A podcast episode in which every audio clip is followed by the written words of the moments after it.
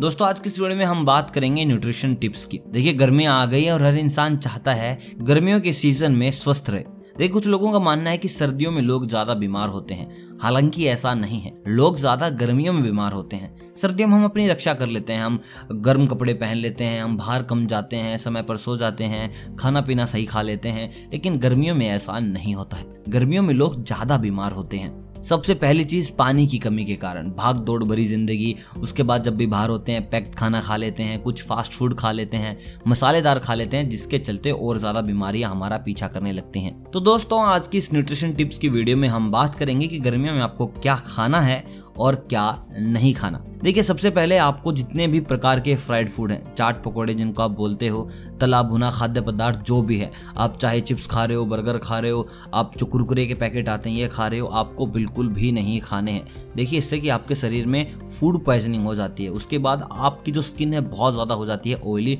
और आपका मेटाबॉलिज्म गर्मियों में हो जाता है ख़राब, जिससे कि आपको लूज मोशन हो जाते हैं। तो अपने आप को बचाएँ इन सारी चीज़ों से। कुछ लोग गर्मियों में पूरे तरीके से कोल्ड ड्रिंक के ऊपर डिपेंडेंट हो जाते हैं कि कोल्ड ड्रिंक नहीं मिलेगी तो भाई जिएँगे कैसे? सुबह कोल्ड ड्रिंक चाहिए, शाम को कोल्ड ड्रिंक चाहिए, कहीं आते कोल्ड ड्रिंक जाते कोल्ड ड्रिंक तो आपको बता दूँ, ऐसे लोग बहुत जल्द अस्वस्थ हो जाते हैं तो अपने आप को इन सॉफ्ट ड्रिंक कोल्ड ड्रिंक से बचा कर रखें। देखिए, आप गर्मियों में जो रेड मीट आता है। आप अपने आप को उससे बिल्कुल दूर रहें। रेड मीट से आप समझ गए होंगे।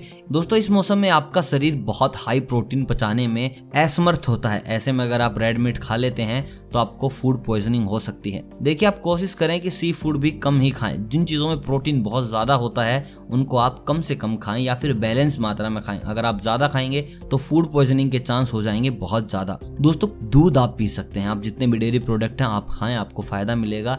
लेकिन कुछ लोग क्या करते हैं, ठंडा दूध पीते हैं, उसको फ्रीजर में डालकर पीते हैं फ्रीज में डाल के पीते हैं तो आप ऐसा बिल्कुल भी मत कीजिए। देखिए, आपको मज़ा बहुत आएगा बिल्कुल ठंडा दूध पीने में, बिल्कुल ठंडी लस्सी पीने में, लेकिन उनको प्राकृतिक तरीके से ठंडा होने दे। आप ज़बरदस्ती उनको फ्रीज में रखकर ठंडा ना करें और उनका सेवन ना करें। दोस्तों डेयरी प्रोडक्ट आपको देखिए क्या खाने हैं मैंने बता दें और क्या नहीं खाने हैं। आपको बटर और चीज़ नहीं खानी है और खासकर आप ख्याल रखें कि आप आइसक्रीम भी ना खाएँ। देखिए आइसक्रीम की तो बात आप मेरी मानेंगे नहीं, ज़रूर खाएँगे, लेकिन मेरा मानना यही है कि आप कम से कम आइसक्रीम खाएँ।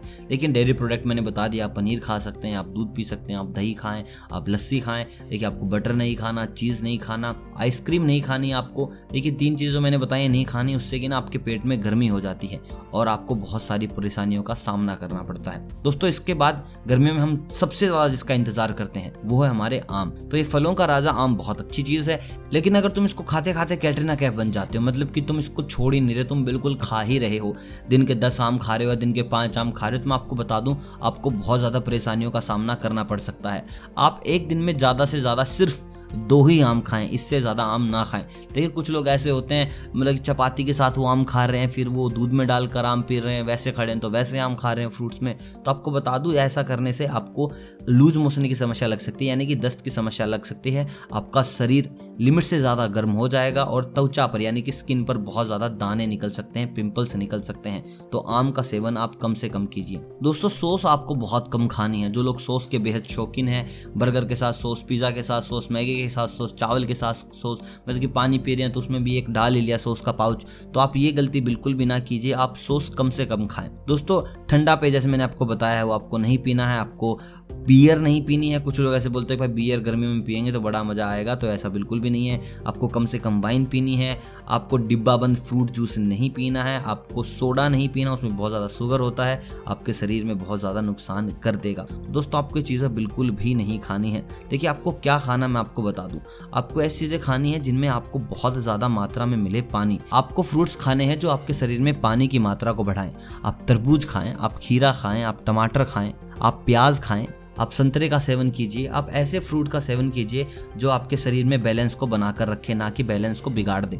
दोस्तों, हम गर्मियों में एयर कंडीशनर चलाकर या फिर कूलर चलाकर हमारे रूम को बिल्कुल नॉर्मल टेम्परेचर में रख सकते हैं। लेकिन ऐसे ही आपको अपने शरीर का टेम्परेचर भी नॉर्मल ही रखना होगा, ना ज़्यादा कम, ना लिमिट से ज़्यादा। तो ऐसे में आपको अपने खान पान पर सबसे ज़्यादा करना होगा कंट्रोल तो अगर आप कंट्रोल के लिए तैयार हैं तो मैं आपको बता दूँ, इस वीडियो को देखने के बाद आप पूरी गर्मियों में एक बार भी बीमार नहीं होंगे। और मुझे कमेंट करके बताएँ कि आपको कौन सा मौसम ज़्यादा अच्छा लगता है? आपको सर्दियाँ अच्छी लगती हैं या फिर गर्मियाँ? और अगर आपको वीडियो अच्छी लगी हो, सर्दियाँ गर्मियों के अलावा तो इस वीडियो को लाइक कीजिएगा चैनल को कीजिएगा सब्सक्राइब और मैं मिलता हूँ आपसे बहुत जल्द स्वास्थ्य के कुछ नए नुस्खों के साथ। तब तक आप सभी को अलविदा।